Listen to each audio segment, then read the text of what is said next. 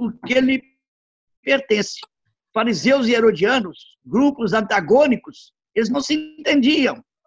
Um estava a favor dos romanos, outro, outros contra os. Os fariseus eram contra os romanos. Já os herodianos apoiavam esse, o Império Romano. Então, eles eram é, antagônicos, mas aí se uniram para poder ver se é, acabava com a, com, a, com a fama de Cristo. Grupos antagônicos se, se uniram no intuito de surpreender Jesus nas suas próprias palavras e assim desacreditá-lo diante do povo e colocá-lo também em situação difícil diante do, das tropas romanas, na tentativa de condená-lo. Armaram, portanto, essa trama. Armaram depois uma cilada ao lhe apresentar de maneira capciosa aquela questão tão discutida entre eles e sobre a qual não haviam chegado a um consenso. Pagar ou não pagar o, o dízimo? o, o tributo. Era a questão de pagamento dos tributos ao imperador romano. Depois de muita bajulação e de elogios hipócritas, dirige então a Jesus a comprometedora pergunta: Mestre, dize-nos o que, o que te parece. Qual é a tua opinião? É lícito ou não pagar tributo a César? Deixando bem claro quer entender a malícia daquela capciosa pergunta? Jesus, depois de chamá-los de hipócritas, lhes dá aquela resposta inesperada. De quem é a imagem e a inscrição da moeda do império? De César, responderam. Ao constatar que a imagem de César estava cunhada na moeda que lhe fora apresentada, Jesus, então, inspiradamente, fez um paralelo com a imagem de Deus impressa no coração do ser humano e, desma desmascara os fariseus, dando-lhes aquela sábia resposta. Já que a moeda traz a imagem de César, dai a César o que é de César. E como o ser humano foi criado em imagem e semelhança de Deus, e, portanto, a imagem de Deus está impressa no coração do homem, dai a Deus o que é de Deus. Quer dizer que o povo é de Deus. Com essa resposta, Jesus ensina não só aos fariseus e aos herodianos, os seus interlocutores, mas como também a todos nós, tiramos aí uma lição, todos nós, seus discípulos, a necessidade de, co de coerência no cumprimento dos deveres de cidadania, mostrando-nos a importância de não perder de vista o cumprimento de nossos deveres para com Deus. Não deixar de lado os cumprimentos para com Deus. A expressão dar a Deus o que é de, o que é de Deus lembra a nossa pertença a Deus. As ideologias materialistas sempre tentaram afastar o homem de Deus.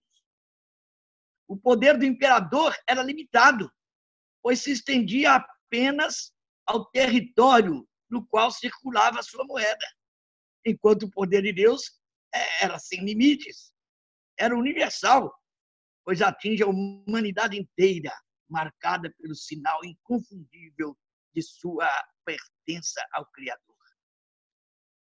Jesus contrapõe assim a imagem de César, cunhada na moeda, à imagem de Deus impressa no rosto de cada ser humano, lembrando que nenhum poder terreno pode dominar as pessoas e submetê-las aos seus caprichos e interesses. Com a sua inesperada resposta, Jesus surpreendeu os fariseus e os herodianos e os fez reconhecer-se cúmplices da dominação romana. Ao dizer, dai a César o que é de César e a Deus o que é de Deus, Jesus não propõe aqui uma total dissociação entre as questões humanas e divinas, pois há questões humanas que estão intimamente ligadas ao homem. E Deus que criou o homem à sua imagem, jamais o abandona. São Paulo, em uma das cartas, lembra que, que os cristãos são chamados a transformar o mundo, quando diz: Não vos conformeis com este mundo, mas transformai-o pela vossa maneira de pensar, pela vossa maneira de agir. O descaso de muitos políticos para com a coisa pública é também, de um certo modo, usurpação daquilo que pertence com exclusividade a Deus. Nesse contexto, podemos então colocar o descaso para com a saúde, a educação, a moradia, o transporte, o salário. Descaso este que acaba prejudicando a saúde do povo e desrespeitando a pessoa humana na sua dignidade. Aí que dar a Deus o que é de Deus.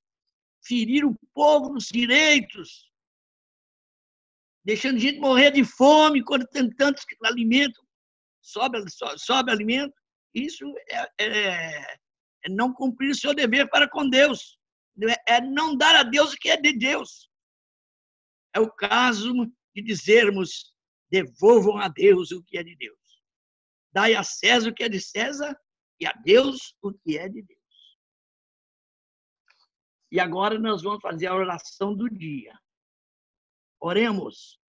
Ó Deus, cuja providência jamais falha, nós vos suplicamos humildemente, afastai de nós o que é nocivo e concedei-nos tudo o que for útil.